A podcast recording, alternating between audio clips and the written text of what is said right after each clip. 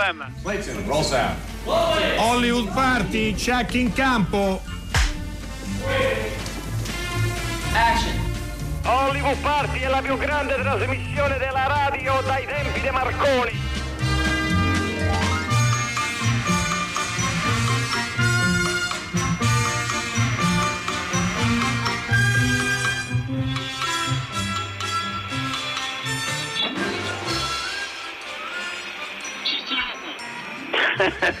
ci siamo, ci siamo, ci siamo. Come ci siamo, ci siamo. allora, Steve dalla casa Enrico Magrelli, anche questa sera ognuno dalla propria casa. Uh, immagino che voi siete tutti chiusi in casa come dovete fare, soprattutto per ascoltare Hollywood Party, Steve, no? Credo è, che è un momento... l'obiettivo primario. Eh certo, è un momento che può scandire bene la, la giornata, insomma sono momenti eh, faticosi per tutti, ma dobbiamo assolutamente continuare su questa strada perché è l'unica che possa dire qualcosa. Tutti dobbiamo fare del nostro meglio e noi anche oggi cercheremo di farlo, vero Enrico? Ma ci proveremo, ci proveremo, vi porteremo come avete forse letto da, dai social, nei profili eh, sui quali eh, dire, eh, agiamo e vi comunichiamo che cosa accadrà andremo, andremo, a Venezia, andremo a Venezia idealmente attraverso il cinema, attraverso la storia del cinema, attraverso la mostra di Venezia e tante, tante altre cose. Eh, però sì, noi abbiamo due notizie, no, credo, da dare per chi in queste settimane, in questi giorni è a casa e si moltiplicano le iniziative per poter certo. continuare a vedere e a vivere il cinema. Vuoi raccontare tu la prima?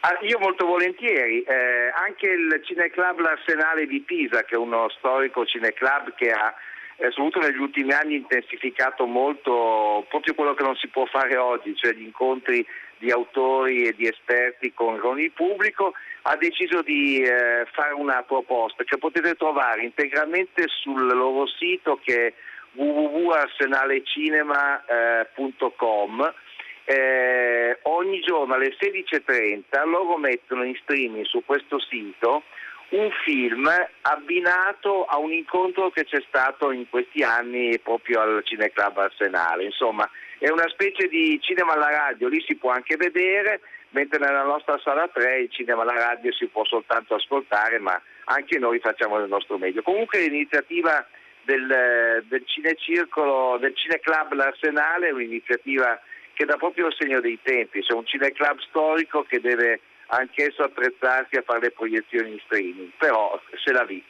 No, questo è. Mentre mm, c'è un'altra iniziativa, mm, veramente siamo molto felici di segnalarla, eh, si chiama Luce per gli spettatori l'Istituto Luce Cinecittà che in questo modo aderisce alla campagna Io resto a casa, eh, apre i propri siti web che sono veramente uno scrigno eh, preziosissimo e se vi collegate ad archivio luce, una sola parola.com, gratuitamente si accede proprio alla, a questa riserva infinita. Provate a immaginare, solo che è molto più ordinata, uh, l'archivio nel quale al, nell'ultima sequenza, nell'ultima scena di Indiana Jones, no? ecco, esatto, i predatori perduta. Sì. Eh, eh, esattamente, in questo caso però tutto si trova e ci sono 70.000 video d'archivio dagli anni 10 ad oggi e 400.000 eh, fotografie. Sono naturalmente disponibili in una buona eh, definizione, l'accesso è gratuito, ripeto archivioluce.com e naturalmente man mano che ci saranno queste iniziative noi provvederemo a segnalarvele proprio perché ci sembra eh, importante, no? ci sembra veramente molto importante continuare a, al di là delle piattaforme, alcune come sapete sono a pagamento, altre no, uh, Rai Play uh, vi offre veramente una, uh, così c'è un'offerta cinematografica da non, da non, perdere. Allora cominciamo subito con della musica, che dici Steve? Ma io quando si tratta di ballare sono sempre presente. Va bene, allora balliamo.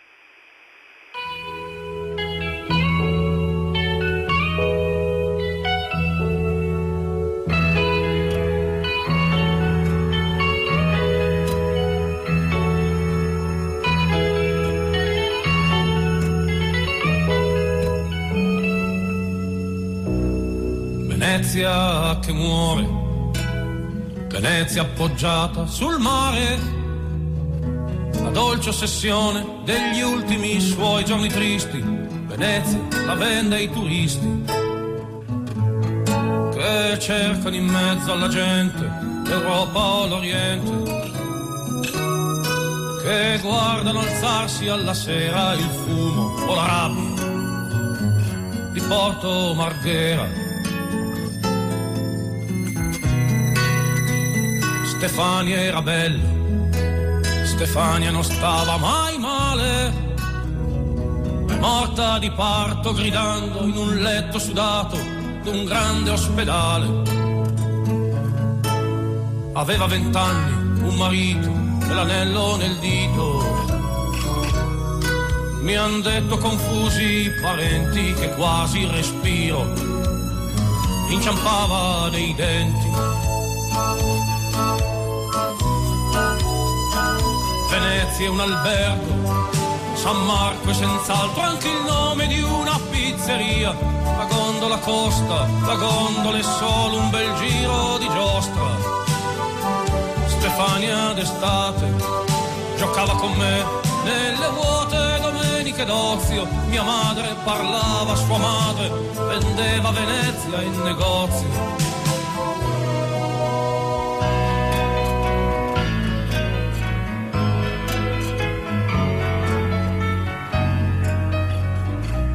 Venezia anche un sogno di quelli che puoi comprare, però non ti puoi risvegliare con l'acqua alla gola e un dolore a livello del mare.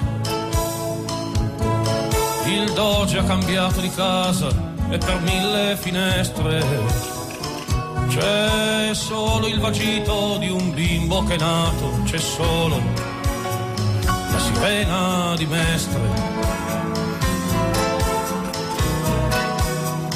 Stefania affondando. Allora, questa voce credo che sia uh, riconoscibile. Francesco Guccini, Venezia, cantavano, non a caso.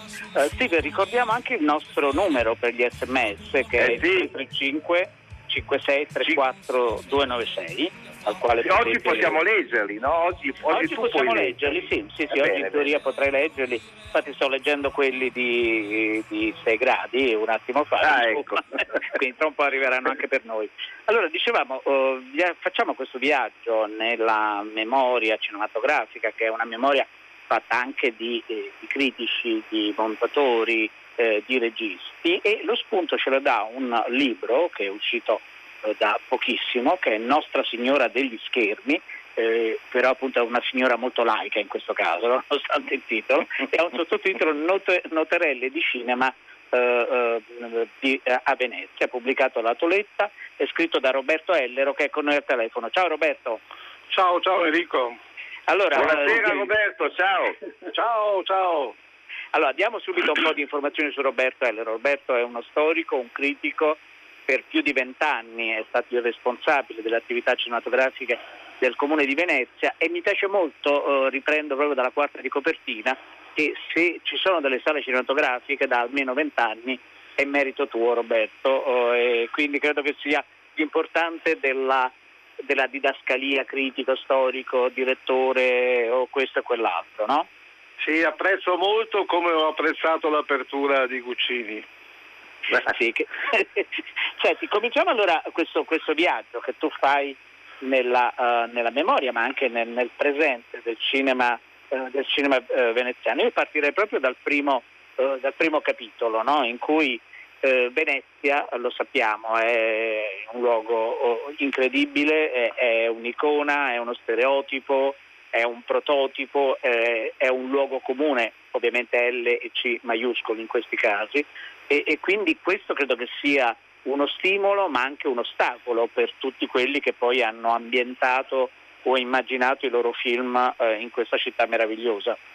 Sì, assolutamente, mm, ma la premessa è che io ho messo insieme una serie di cose scritte nel corso del tempo, perché proprio con l'attività dell'ufficio cinema del Comune di Venezia mi è capitato un'infinità di volte di occuparmi dell'immagine del mito di questa città, con riferimento al cinema e quindi mi sono ritrovato a questi pezzi che forse aveva un senso anche di metterli insieme, aggiornandoli, con un filo conduttore che poi è quello storico che riguarda la storia del cinema e la storia del cinema a Venezia.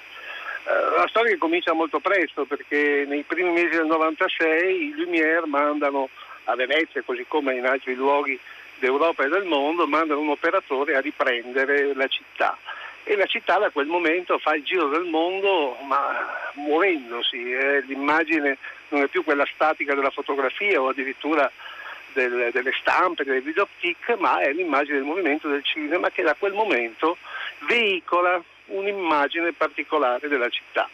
Qual è questa immagine? Un'immagine che nel corso del tempo diventa un'icona, per questo il titolo scherzoso e assolutamente laico di Nostra Signora degli Schermi, rubando qualcosa a Carmelo Bene.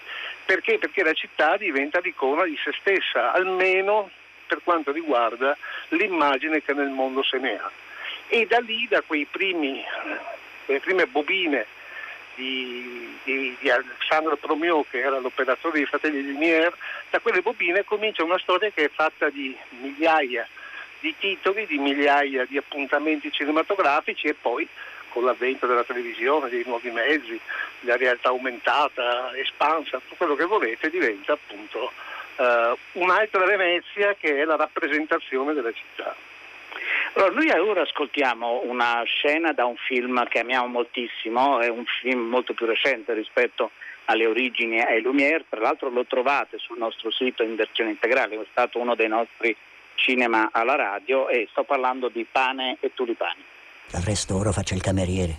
Prima facevo il cantante. Il cantante? Sulle navi da crociera.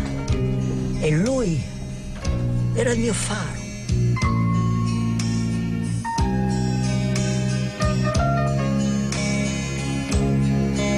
Se una donna doni una viola, viola d'amore. È andata così. Se la prendi per mano e la stringi più forte che puoi. Se non dormi la notte aspettando che venga domani. Non si possono contare le notti che non ho dormito.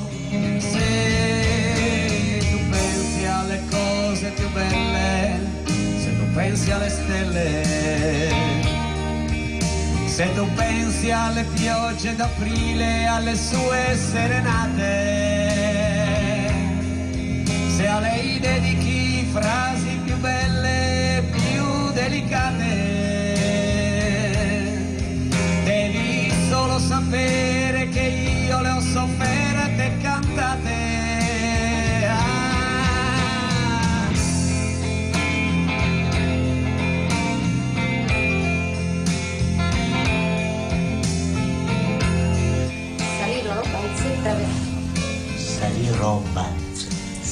Salirò balze e traversa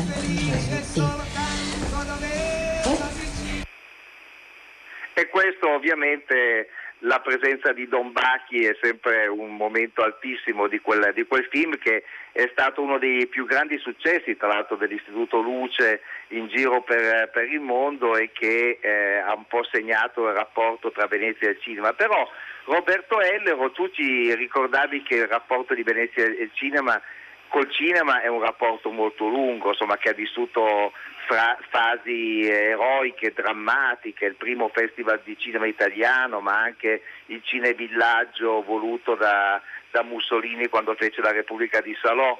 Io eh, credo che ci sia una Venezia per tutti nel, nel, nostro cinema e devo dire che la Venezia che racconta un autore veneziano, cioè Tinto Brass, nel suo film d'esordio, eh, Chi lavora è perduto, che è uno dei più bei film degli anni 60, poco conosciuto, che vi invito a riscoprirlo, credo che sia una Venezia importante e che Venezia sia stata importante nell'opera di Tinto Brass. Dico bene Roberto Ellero? Assolutamente sì e devo dire che siamo molto affezionati a, a quella Venezia in particolare di chi lavora è perduto, perché è, è una Venezia in qualche modo spartiacque eh, apparentemente una flanerie, un, girovagare per la città da parte di questo Bonifacio B alter ego del regista, e però è un girovagare per la città che intanto ci mostra la città nella sua interezza e poi ci mostra passato, presente e forse futuro di quella città. Quindi è un film che ha la capacità di fotografare in un istante, nel 1963, eh, la storia novecentesca di Venezia. Ed è un film eh, molto critico, critico nei confronti non tanto di Venezia, dell'uso che poi se ne farà di Venezia che già in quegli anni cominciava a farsi, ma critico anche nei riguardi di una certa cultura. Uh, pochissimi all'epoca seppero capire l'importanza anche politica di quel film. E tra i pochi c'è Vittorio Spinazzola, soprattutto critico letterario più che cinematografico, che parlò di quel film come eh, di un film capace di eh, darci l'idea della crisi della sinistra eh, nel nostro paese. Quindi parliamo di cose che apparentemente sono come dire, soltanto cinematografiche, ma in realtà vanno molto più in là. Poi la storia di Tinto Brass sarà eh, una storia che avrà una sua evoluzione. Mm, ricordo anche che tra i personaggi che vengono rievocati e che incontriamo nel film c'è anche Kim Marcalli, eh, certo. partigiano, e poi destinato a diventare il montatore per eccellenza in quegli anni del cinema italiano e sceneggiatore, grande collaboratore di Bernardo Bertolucci. Allora, prima di ascoltare... di Leone. Certo, allora, prima di ascoltare una scena, un, un. Sì, pr- prima di leggere appunto una, una, di, di, di, leggere, prima di ascoltare una scena di chi lavora e per tutto vorrei leggere alcuni dei messaggi, cominciano ad arrivarmi ah, veramente sì, tantissimi. Sì, sì, allora Stefano ci rimprovera dicendo non si interrompono, fa riferimento ovviamente a Venezia di Guccini, le canzoni che raccontano delle storie, proprio voi, ah, lo fa con molto affetto naturalmente, mentre la signora Marica uh, Alloisio uh, ci dice mm, potete ricordare che la canzone è stata scritta da mio nipote Giampiero uh, Alloisio, che è un cantautore, eh, ditelo per cortesia, ecco lo stiamo facendo, la signora Marica ci scrive da, da Sanremo, poi qualcuno ci avverte che stasera eh, convinti dalla figlia, eh, rivedranno, speriamo che sia femmina. E poi c'è Giovanni che fa lo spiritoso, ma però vale la pena leggerlo. Cioè, visto che il party per ora pare farlo solo il virus, non sarà forse il caso di aggiornare il nome del programma pur rimanendo in tema eh, che so, gli ammochinati del Bounty. Va bene, questo Giovanni ti perdoniamo visto che siamo in questa fase d'emergenza. Ascoltiamo allora chi lavora è perduto. Ah, ma allora questo è proprio il lavoro che faria per me. Il lavoro che mi so mio e non altro. Sarei sereno, contento, capace di sorridere a tutti, a me, agli altri. Sacra Dio. Eh, ora cosa dice? Fai per me sto posto, sì o no? Eh?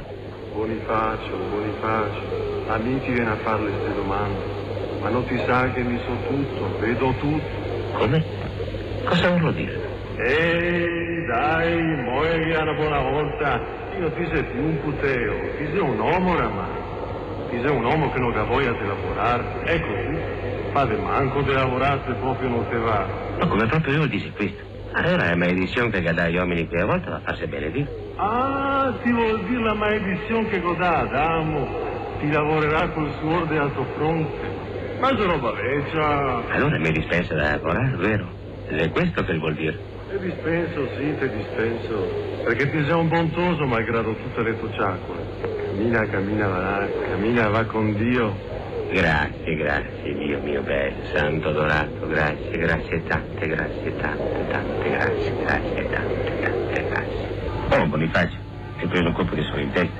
Ma cosa speri di risolvere con queste fantasie? Forse però è vero che è verità e che non mi va di lavorare. Beh, te lo dico. Eh, mi pare sia chiaro. Certo che se avessi un po' di fede anch'io mi metterei facilmente il cuore in pace. Vorremmo bene e vivremmo contenti e non avrei più dubbi, incertezze, scrupoli, pentimenti, bali e calcoli. Con un po' di fede andarmene in capo al mondo? No, con un po' di fede fuori dal mondo. E beh, che mai c'è? Che mondo è mai questo?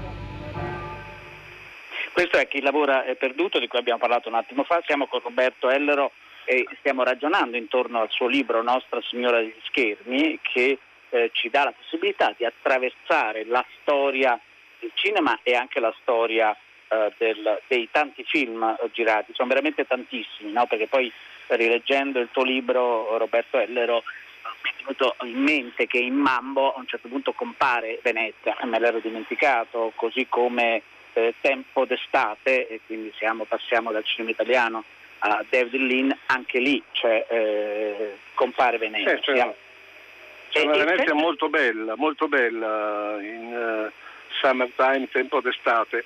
Una Venezia passa perché poi dal punto di vista della toponomastica si passa tranquillamente da un posto all'altro della città con una disinvoltura incredibile.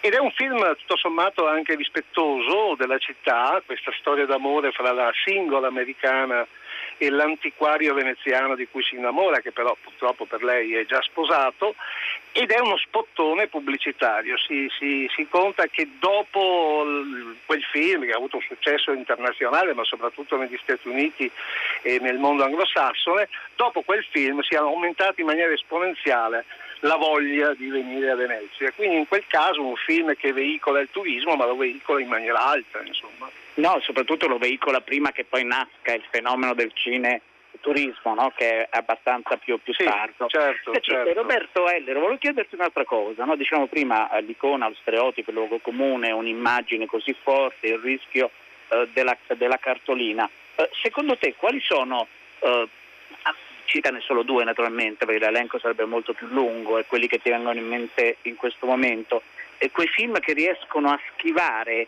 eh, l'eterno oh, déjà vu, il già visto, il già consumato dagli occhi?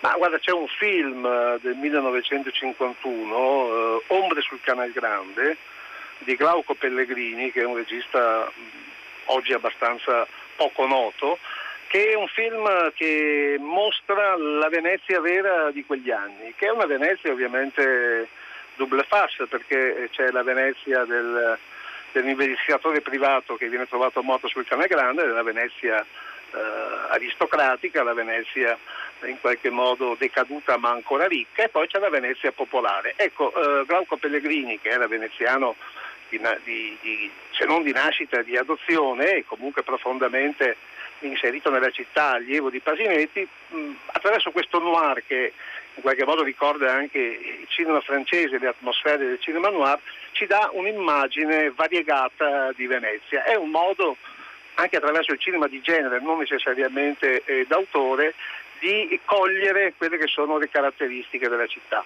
Poi c'è chi lavora per Dura, abbiamo già parlato, c'è Pane Tulipani, sono molti i film. C'è eh, sempre nel 63, che è un anno un'annata particolarmente ricca per Venezia dal punto di vista cinematografico, c'è il terrorista di Gianfranco De Bosio, che è un altro film a cui io tengo molto.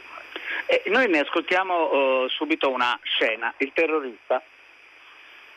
Allora i capelli li portavi giù. Tu non hai voglia di far l'amore con me. Chi te lo dice? Lo so, ne sono certa. Hai sempre preteso di sapere tutto di me e non hai mai capito niente. Ma non puoi avermi chiamata solo per fare l'amore. E invece sì.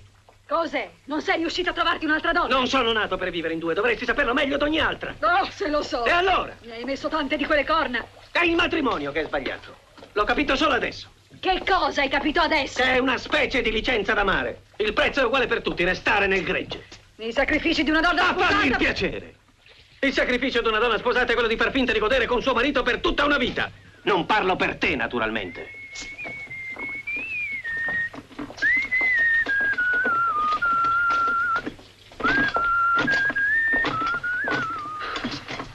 Il nostro amore è stato sempre una lotta. Mai in pace, nemmeno nei momenti più belli. Ci saremmo divorati se a un certo momento... Non te ne fossi andata? Se tu... Allora, questo non era il, non era il terrorista, No, ma era no. l'anonimo veneziano, insomma. È Comunque, partito una storia un po' diversa. sì, è una sì, storia sì, un po' sì. diversa. No, la voce però- poteva assomigliare a quella di Volontè, ma non era Volontè. Sì, non era Volontè, no, era Tony Musante, credo, no? Eh, comunque, è una...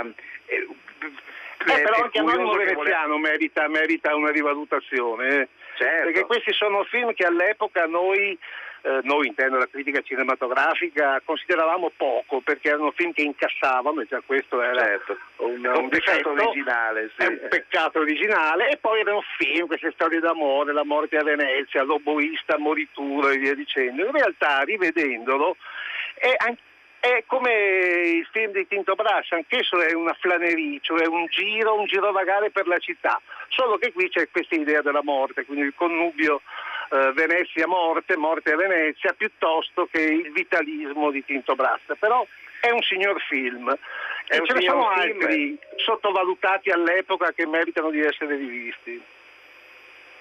Eh, io credo che sia, che sia, molto giusto quello che dici, perché in un corpus così ampio di film ci sono molte riscoperte da fare.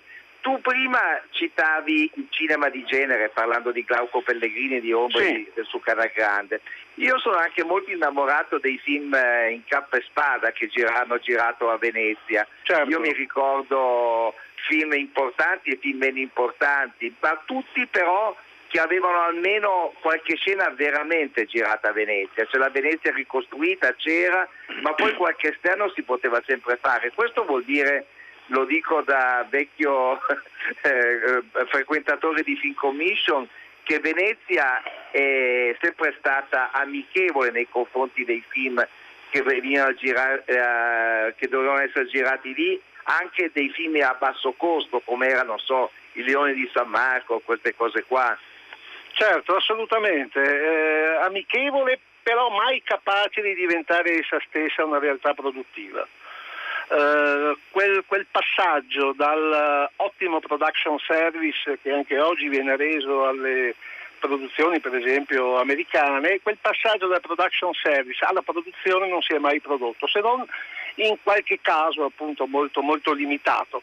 Eh, il periodo storico eh, più famoso resta quello della Scalera e quindi del Cinevillaggio, questo- ma però voglio dire stiamo parlando della Repubblica di Salò sostanzialmente, quindi non è un momento dei più felici della nostra storia. E tutti quei film, quel gotico alla veneziana, eh, fa riferimento in buona parte proprio alla Scalera Film, che si era specializzata in questo tipo di, di produzione. A Venezia, con esterni dal vero, e anche a Roma, eh, nei teatri di posa. Eh, a Venezia c'era uno stabilimento alla Giudecca della Scalera Film che produceva esattamente questi film, ma anche qui eh, l'alto e il basso si confondono perché in quello stesso stabilimento Orson Welles comincia il suo Otello. Quindi c'è questo spirito sì, di amichevolezza nei confronti del cinema, dato anche dalla storia cinematografica della città, dal fatto che è sede del primo festival cinematografico e via dicendo. Allora, continua, ascoltiamo continua ad arrivare. No, Marco. ascoltiamo, No? ascoltiamo prima, no, volevo, eh, volevo aggiornarvi un po' sugli sms che stanno Ah, arrivando. sì, sì, sì. Allora, c'è Oscar che dice un saluto di stima al signor Ellero e un ringraziamento per le tante cose fatte eh, a Venezia. Eh, poi Giovanni cita eh, a Venezia un dicembre rosso shocking, lo definisce meraviglioso. Eh, poi c'è una domanda che giriamo a Roberto dopo aver sentito il, il Leone di San Marco. Eh, dice c'è stato anche un film di Giuseppe Bertolucci che finisce a Venezia, è corretto? Ci chiede questo ascoltatore. C'è un film di Giuseppe Bertolucci che comincia a Venezia. Che comincia, che non finisce. Ed è un film certo. sul terrorismo. E poi... Ah, eh, sì, eh, e Con Lina c'è- Sastri che deve uccidere un magistrato Sì, eh, sì, in sì, campo sì, è San vero, è vero, è vero, Certo. è vero. Poi qualcuno mi chiede, di ricor- ci chiede, e lo facciamo molto volentieri, l- l'editore come dicevamo all'inizio è la, Tule- la Toletta Edizioni del libro di Roberto Ellero e ti saluta, eh, il- cioè, saluti al grande Roberto Ellero ed è eh, Emilio, Eh, poi ce n'è tante altre, eh, però adesso ascoltiamo il Leone di San Marco. Scusatemi, con permesso. Molto soddisfatto di te stesso. Ho ragione di esserlo. Tuo figlio non lo sembra altrettanto. Lo sarà col tempo. Non finché insisterai nel volerne fare un ambasciatore. So ciò che è meglio per mio figlio. Non ne sono sicuro. Sono suo padre. E io sono suo zio. Bien. E lo hai viziato dal giorno che è nato. Sei ancora peggiore di suo nonno. Non è il tipo del diplomatico, tutto baciamani, merletti e ipocrisia. È un soldato. Anche suo fratello fu ucciso a 22 anni. Non voglio che Marrico faccia la stessa fine. Da questo punto di vista non posso biasimarti. Ma non si può lottare contro l'istinto. Guardami, sono uno scapolo nato. Pensa se mio padre mi avesse forzato a sposarmi. Sarei morto a quest'ora. Fortuna che io non la pensassi così quando ho incontrato tua sorella.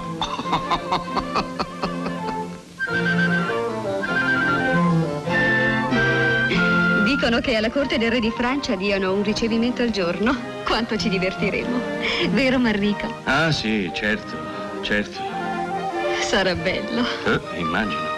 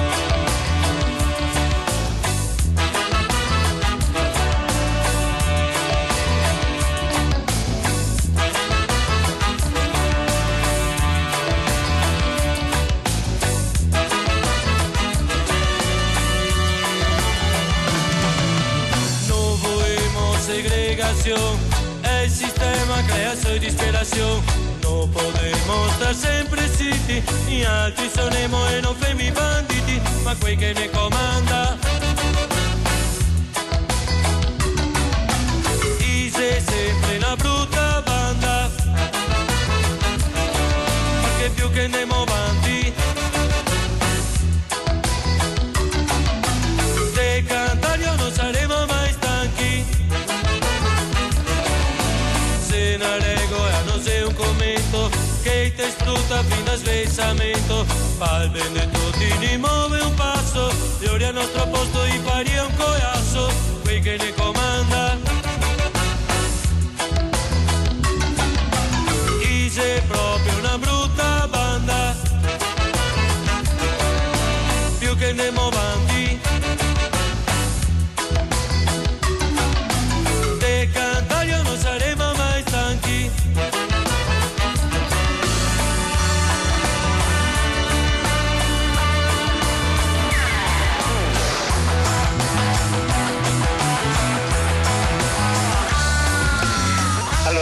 Che abbiamo ascoltato sono i Pittura Fresca, una brutta banda, chiedo scusa Roberto Heller a tutti i veneti per il mio pessimo accento. No, no, ma io sono d'accordo con Scardi, figuriamoci.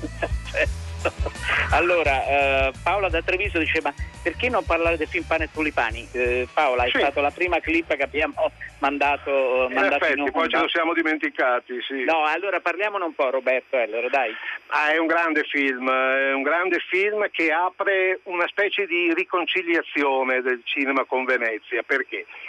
Perché eh, la Venezia che avevamo conosciuto specie negli anni 60 e 70 era una Venezia del cinema horror, una Venezia cadente, ehm, la Venezia di Morte a Venezia, ma la Venezia anche di uh, Dicembre allo so shocking, comunque una Venezia al nero. Eh, una Venezia, diceva Kesic, che forse non invita molto alla- al soggiorno, alla visita. Pane Tulipani apre una nuova, una nuova immagine della città, che però è differente, perché è una città di nuovo meticcia. Non è una città dove si nasce, ma è una città dove si sceglie di andare a vivere. Non a caso Rosalba, mh, casalinga pescarese, eh, sceglie di venire a Venezia e trova Bruno Gans, il cameriere irlandese che sa bene l'Ariosto, che ha scelto di stare a Venezia. Quindi questa Venezia scelta piuttosto che imposta è una nuova immagine, una nuova concezione della città, nuova vecchia, perché poi in realtà Venezia è sempre stata meticcia. Eh, non a caso Shakespeare qui ha ambientato le sue tragedie, l'Otello e il mercante di Venezia. Quindi questa Venezia meticcia è una Venezia che dimostra nuovamente la sua vitalità e il film di Soldini, bello, molto bello, non fa altro che affermare questa nuova vitalità di Venezia, eh, che negli ultimi vent'anni in qualche modo ha tenuto botta nel cinema. Dunque, continuano ad arrivare messaggi al 335 5634 296, per cui c'è Bloda Correggio che dice brutto film di Tescinelli imperdonabili del 2015, ma l'ambientazione a Venezia copre una moltitudine di, eh, Certo. di peccati. E poi dice bravissimo Roberto Ellero, cosa ci dice di James Bond a Venezia? James Bond a Venezia eh, viene sempre per fare disastri. Eh, Però è il suo mestiere, è il suo mestiere, intendiamo. Certo. Allora, comincia nei fa. primi anni 60 eh, Sean Connery, eh, poi c'è Moonraker dove addirittura si spe- un, un motoscafo spezza una gondola e poi eh, Casino Royale viene giù un palazzo eh, sul Canal Grande a due passi da Rialto. Eh, quando in comune, dove io lavoravo, non facevo questo, leggono la sceneggiatura, pare che il sindaco di allora, grande filosofo, eh, così dice la vulgata, eh, sia saltato sulla sedia. Ma come? Questi vengono a fare un film a Venezia e fanno saltare un palazzo sul Canal Grande? No. Dopo è stato spiegato che in trucca si fa tutto all'epoca e via dicendo. Ma questo per dire che la cifra di James Bond e la cifra di quel tipo di cinema è eh, lo sfacelo, eh, il disastro.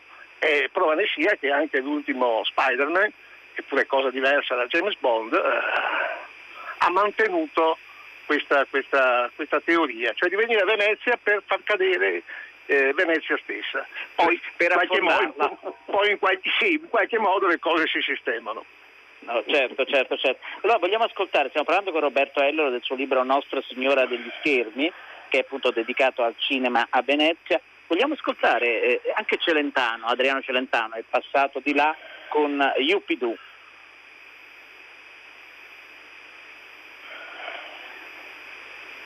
Ciao. Ciao, Silvia. Beh, sì, un po' di umidità. Qui a Venezia c'è sempre un po'.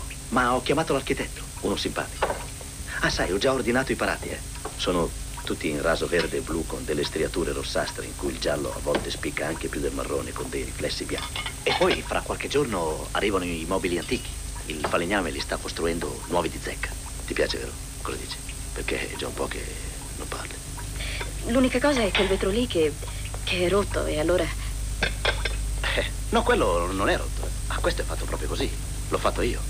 È una decorazione. Oggi si usa, sai. I pittori non fanno più come una volta che dipingevano a acquarello o a olio. Oggi si prende un secchio e si riempie di vernici. Pieno colmo di vernici, di, di tutti i colori. C- colore che vuoi tu. Poi si prende un bel pennello, si intinge dentro e a occhi chiusi spruzzi una bella pennellata sul quadro.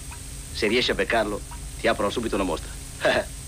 allora anch'io ho voluto impressionare quella parete lì.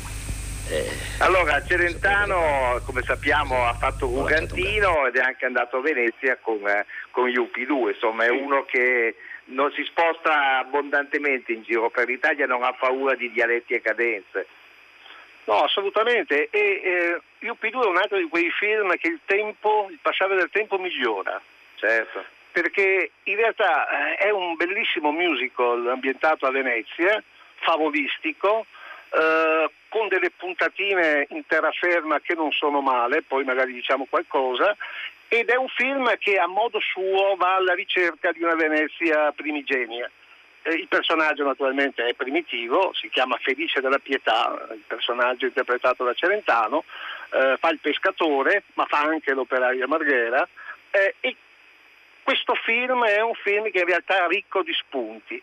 C'è una Venezia eh, multiculturale, per esempio, eh, c'è una Venezia operaia a Marghera dove gli operai, siamo a metà degli anni 70, sono costretti a portare le maschere antigas. Eh, quella era un'immagine eh, del repertorio dell'autonomia operaia più che un'immagine eh, partecipata da tutti. Ecco, l'ecologismo di Celentano fa sì che però quell'immagine entri nel suo film. Quindi ci sono parecchi motivi per rivedere e rivalutare anche questo UP2, oltre naturalmente alla carica musicale che non è da meno. Allora, Roberto Ennero, è stato un bellissimo viaggio quello che ci hai, eh, che ci hai proposto, riscoprire la Venezia cinematografica con te è stata una bella avventura, avventura che uno può replicare appunto leggendo il libro. Dico bene Enrico? Sì, appunto ricordo il titolo del libro, Nostra Signora degli Schermi, la Toletta, continuano ad arrivare messaggi, però noi salutiamo Roberto Ellero e ringraziamo per tutti i messaggi, tanti me- messaggi proprio di compli- congratulazioni, complimenti. Evidentemente hai fatto veramente un buon lavoro Roberto. Bene, Eh, bene. ma Ellero è un fuori classe. Eh? Buona serata. Beh, non esageriamo adesso ragazzi, diamoci una calmata. Salutaci Venezia, grazie. Grazie Ciao, a tutti, Roberto. a presto, alla Ciao. prossima, arrivederci.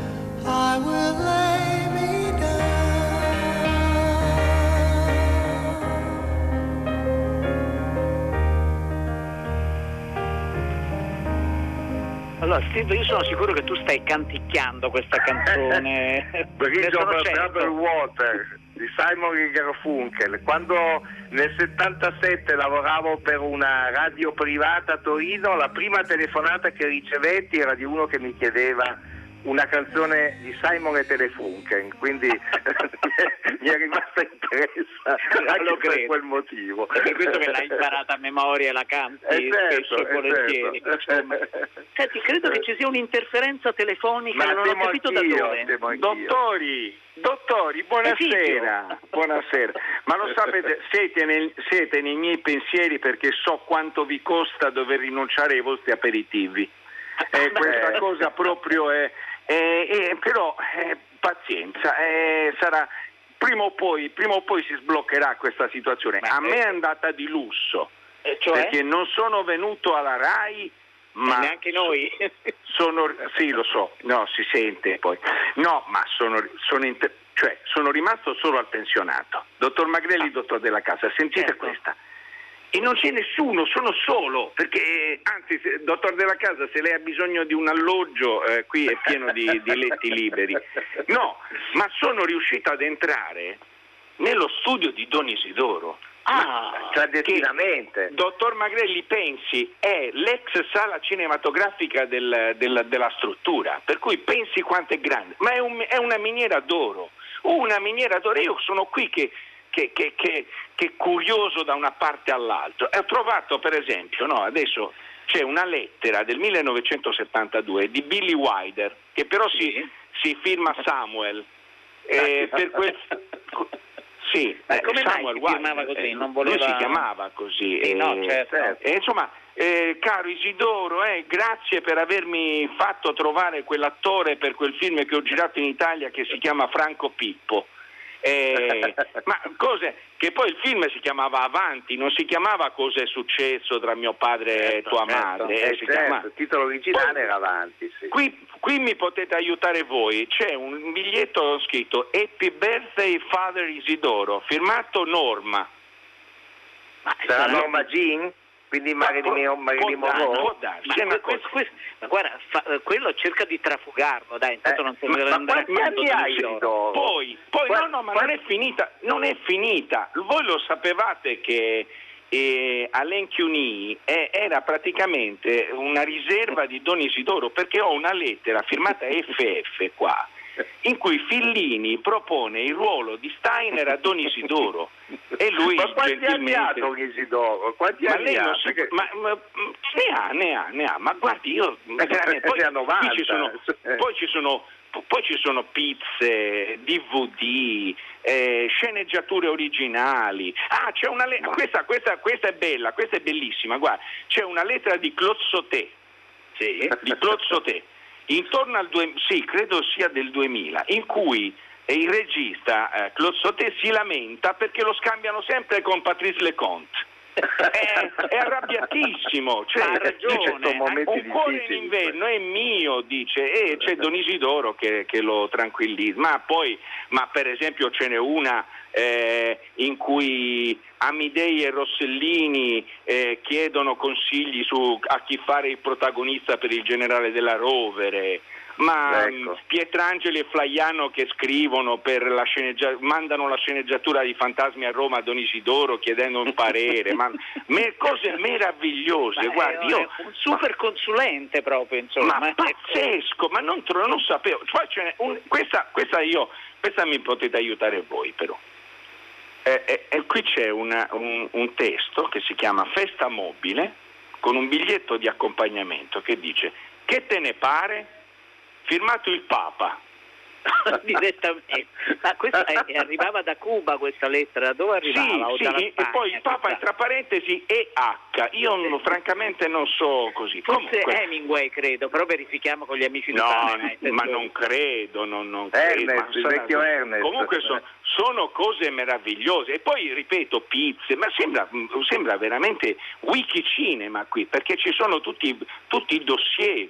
Aldo Fabrizi, per esempio. Aldo Fabrizi, qui uno apre. Pure lui. e- Trova- quanti anni aveva? trova- Quanti anni ha Don Isidoro? Trova delle cose, carissimo Isidoro, eh, firmato Efisio, Aldo. una- Efisio, Sì, c'è una, sì. una nostra ascoltatrice, Maria, che, vabbè, che Sì. apprezza molto quest'idea che tu ti sei, come dire, eh, sei in visita, chiamiamola così, all'archivio di Don Isidoro. Sì, E- ecco, ed era, voleva- Maria mm, voleva sapere se ci sono anche le pizze di Marcellino Pane e Vino. Marcellino Panevino, eh, guardi, io posso, posso, posso, in- posso curiosare, posso Certo. curiosare, però eh, glielo faccio sapere a Maria. Eh, ma Eventualmente Maria io eh, le scrivo, voi conservate il numero di, di cellulare Certo. e io lo scrivo. No, ma questa cosa è...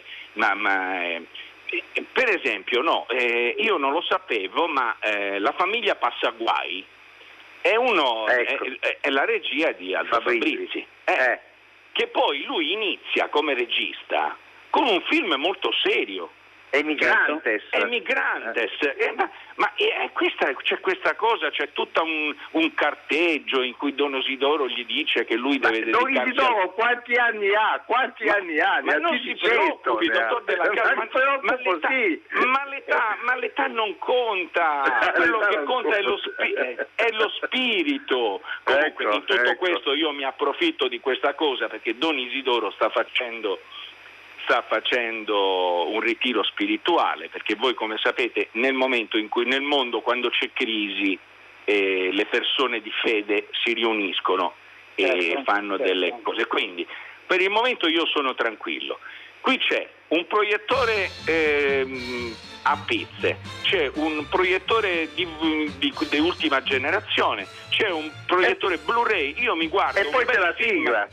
e poi c'è la E sigla. Io, mi, io mi guardo, visto che ci sono, mi guardo proprio la famiglia Passaguai È e mi sa che, che passo Che è una buona idea. Che tra l'altro Efisio è uno dei film che insieme a Pane e Tulipani è sul nostro sito. Voglio oh, leggere quest'ultimo messaggio, ne sono arrivati veramente tanti e vi ringraziamo moltissimo. Dice Simon e Telefunken, e già sta, sta ridendo questa persona che ha scritto, siete meravigliosi, grazie di cuore per la leggerezza, i sorrisi e le risate che sempre ci regalate anche in questo momento non, eh, non semplice. Grazie a voi per tutto l'affetto con il quale ci seguite. Allora, la nostra sigla diamo i titoli di coda, Steve, che dici? Ma diamoli, e diamoli. ringraziamo Allora. Mulas che è stato fantastico. Molto, mo, bravo, sì, bravo. no, ma io ringrazio voi. Oh, io rimango qui, se volete, mi chiamate, io mi chiedete Molto che io vado, vado a vedere Sì. nei, nei- nei- nei volumi, guardo le cose, tutti questi schedari. eh, ma che E poi ci racconti. CIA, Don, Don- Don Isidoro. Ma Oh, chissà, chissà, chissà. Allora, titoli di coda, subito dopo Hollywood Party ci sarà Tre Soldi, Strade di Porto Marghera. Vi salutano le nostre curatrici, Madalena Agnisci, eh, Francesca Levi, eh, chi, ci, chi ci ha mandato in onda, grazie a Gina eh, Collauto, eh, Massimiliano Bonomo, Alessandro Boschi Erika Power, che sono la nostra Arcadia, Efisio Muras, grazie infinito, Roberto Grazie a voi, Ellero, buona, buona eh, serata. Claudio De Pasquali, naturalmente Steve dalla casa e me medesimo. E Enrico Magrelli più di tutti. Allora, domenica va per il Cinema Radio, va in onda Harry ti presento Celli, un'altra ora di leggerezza che speriamo vi rallegri in questi giorni così complicati. State bene? Ciao! Ciao!